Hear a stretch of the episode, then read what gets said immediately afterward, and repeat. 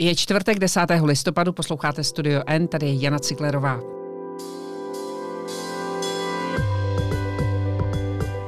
Dnes o tom, co je to pes, kolik takový pes má mít hodnotu a proč asi nedopadne dobře, že ho vláda ignoruje, byť si ho sama stvořila. Ze studia zdravím Elišku Hradilkovou. Ahoj Eliško.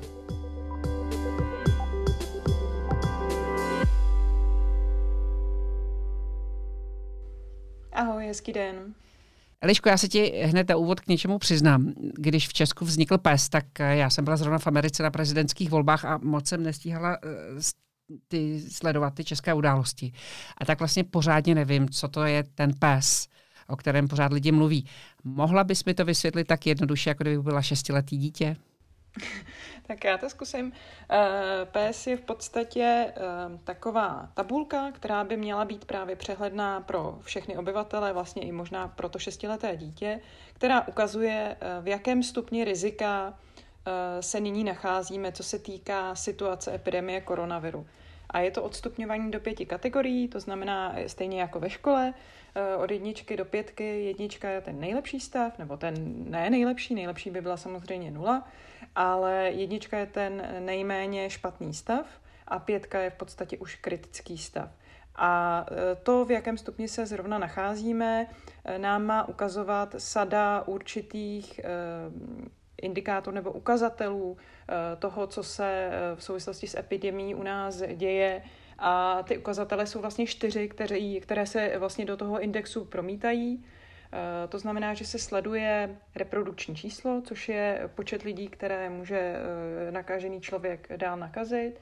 Sleduje se 14-denní mm, přírůstek nově nakažených přepočtu na 100 000 obyvatel. Stejně tak se sleduje eh, podíl pozitivních záchytů na otestovaných zpětně za 7 dní. A ještě poslední to kritérium, které se sleduje, nebo ten ukazatel, je eh, počet nakažených v kohortě eh, seniorů nad 65 let opět na 100 000 obyvatel za 14 dní naspět.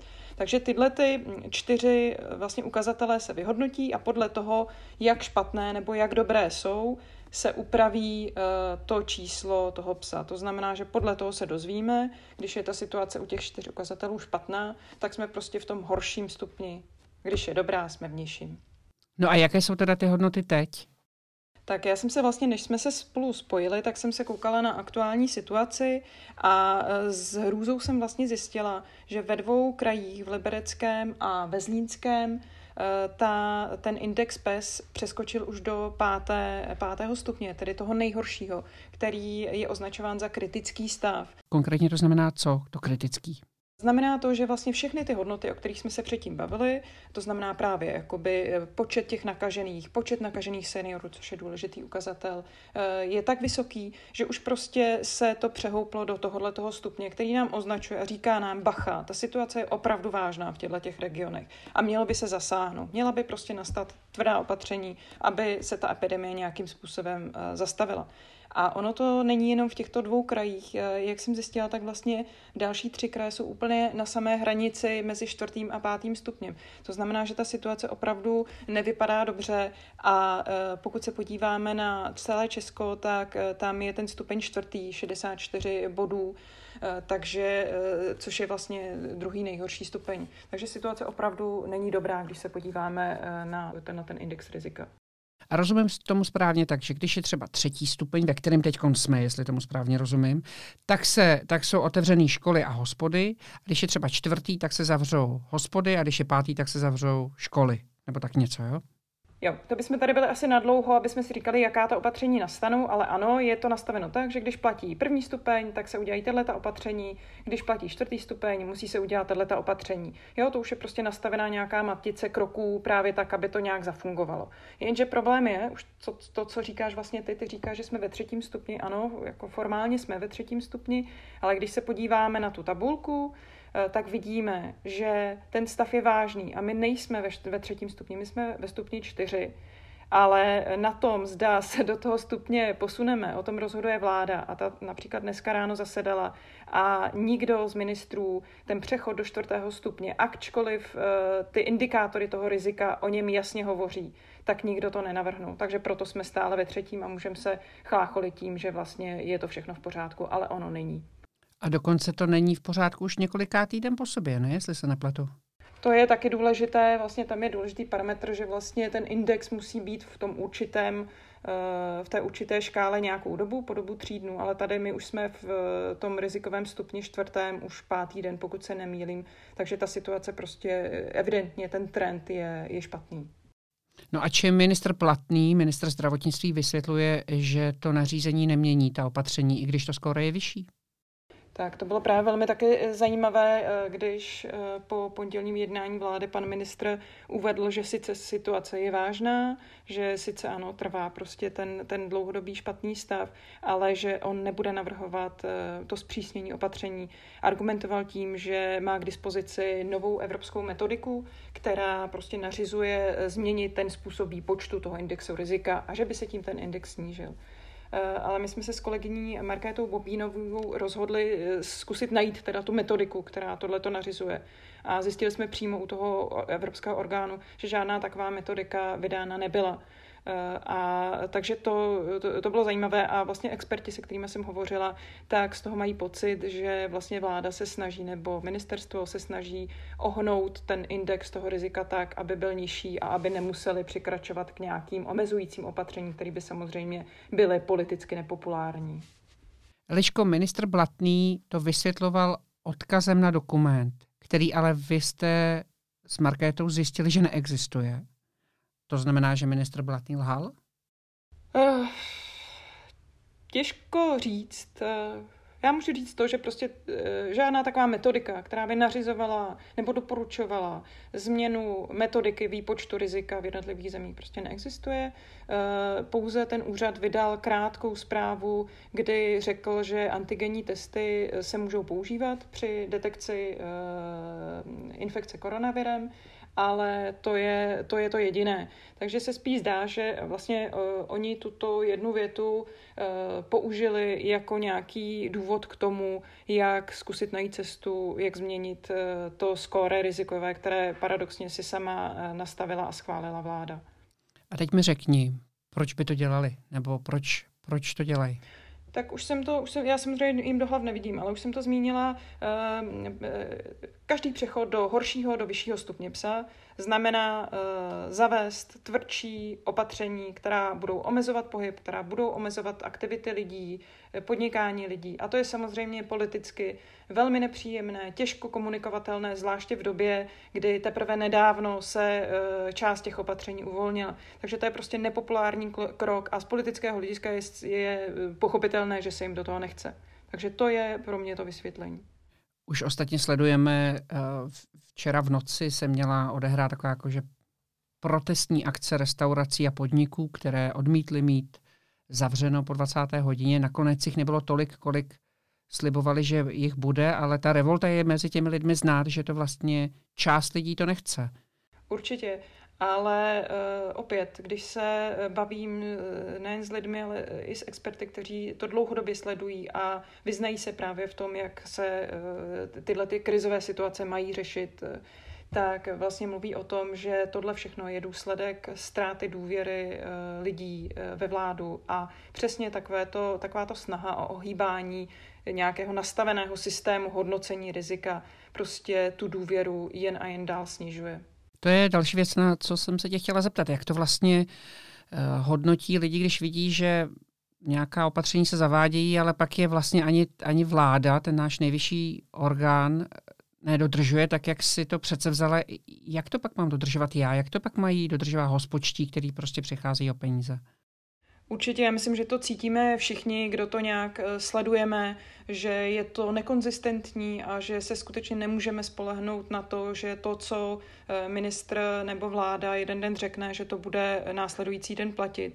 A to myslím, že je frustrující pro všechny, i třeba pro ty, kteří nemají žádný, žádnou firmu. Eh, prostě je to situace hrozně nepříjemná a bohužel v důsledku má dopad na to, jakým způsobem se ta epidemie v tom Česku šíří dál. Protože pokud lidé i obyčejní nedůvěřují vládě, tak nemůžou věřit tomu, že ta opatření, která jsou pro ně limitující, že jsou skutečně potřeba, protože prostě té vládě nevěří. A v důsledku toho ti lidé nemají motivaci chodit na testování, nemají motivaci uh, vlastně říkat své další kontakty, aby hygiena je mohla trasovat.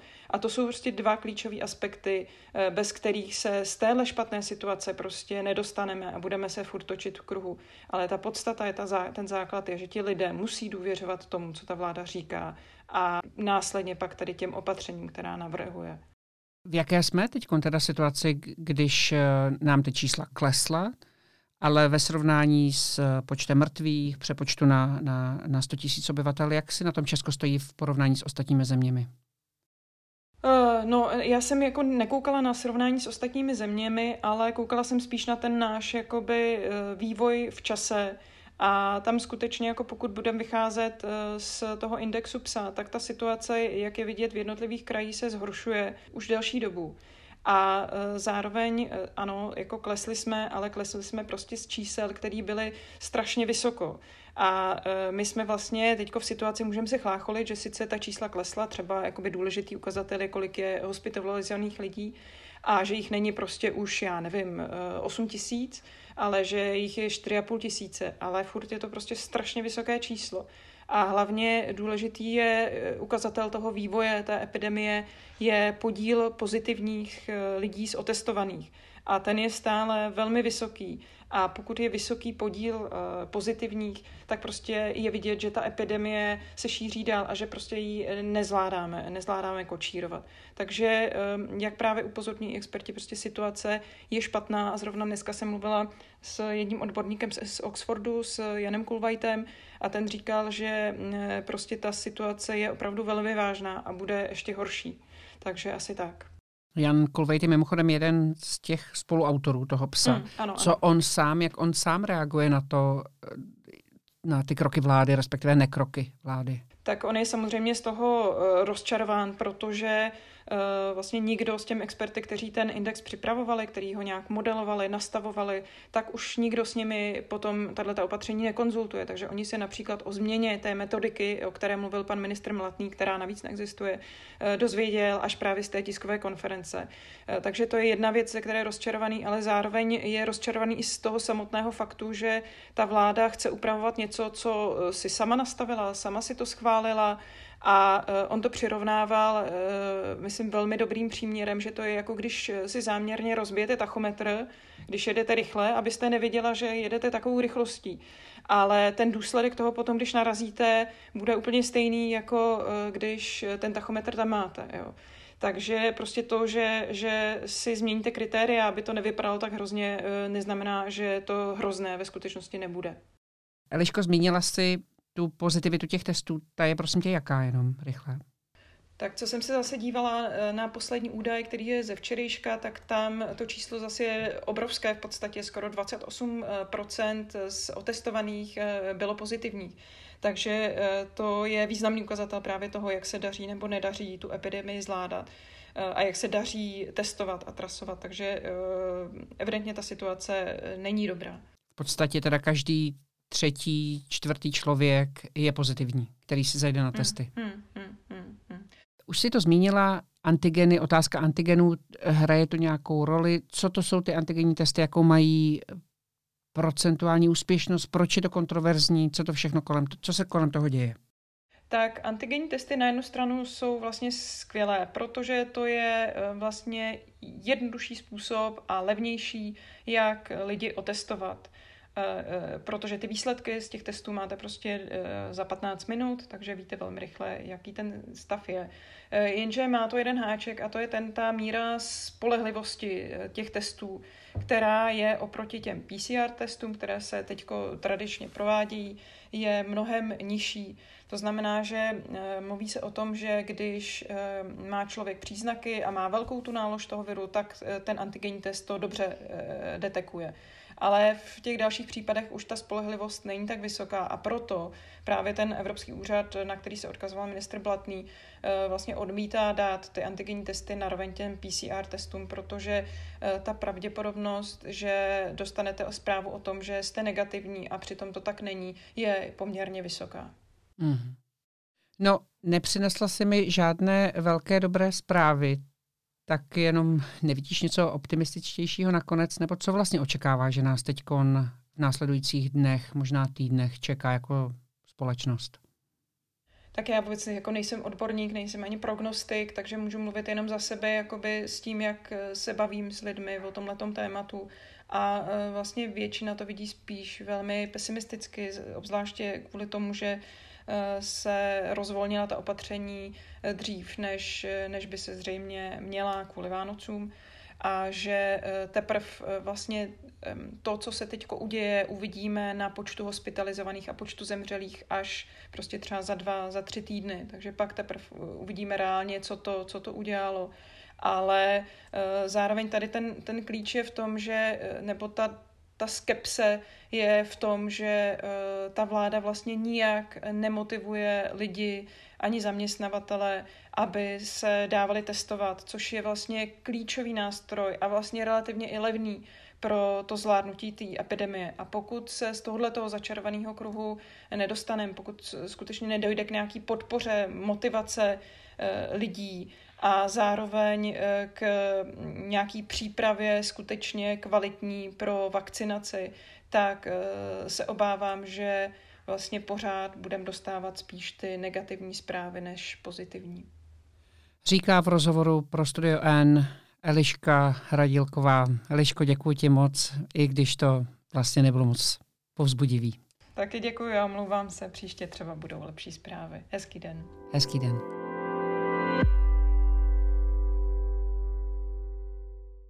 Následuje krátká reklamní pauza, za 15 vteřin jsme zpátky. Brácha, šeruj, padá stromek! Na wi Napadající Wi-Fi už se spoléhat nemusíte. Za každé dobytí Twistu do konce roku od nás dostanete 10 gigadat. Více na t-mobile.cz lomeno Vánoce. A teď jsou na řadě zprávy, které by vás dneska neměly minout. Ve dvou krajích Libereckém a Zlínském se rizikové skóre PES dostalo na 76 bodů. Překročilo tak hranici pátého nejvyššího stupně rizika, kdy je stav hodnocen jako kritický. Další tři kraje se pohybují na rozmezí mezi čtvrtým a pátým stupněm. Rok po střelbě v Ostravské fakultní nemocnici odhalili před poliklinikou památník, který má připomenout oběti útoku. Symbolizuje zborcené slunce. Ústavní soud obdržel návrh, který by mohl přiblížit registrované partnerství na úroveň manželství.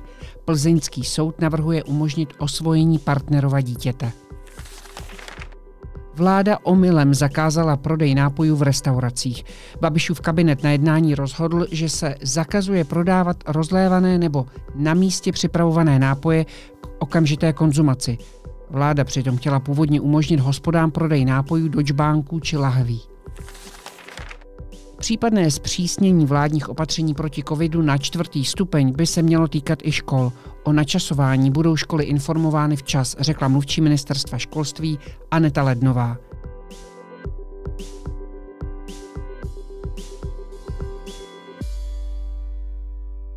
A ještě jedna dobrá zpráva nakonec. V moři nedaleko Sochy Svobody u města New York se objevila veleryba hrbatá neboli keporkak – Snímky skákající velryby zveřejnila renomovaná spravodajská média. A tak se tentokrát skutečně nejedná o žádné fake news, jako tomu bylo například s údajnými delfíny v Benátkách. Aspoň někdo má prostě z dopadu koronaviru radost. Tak hezký den.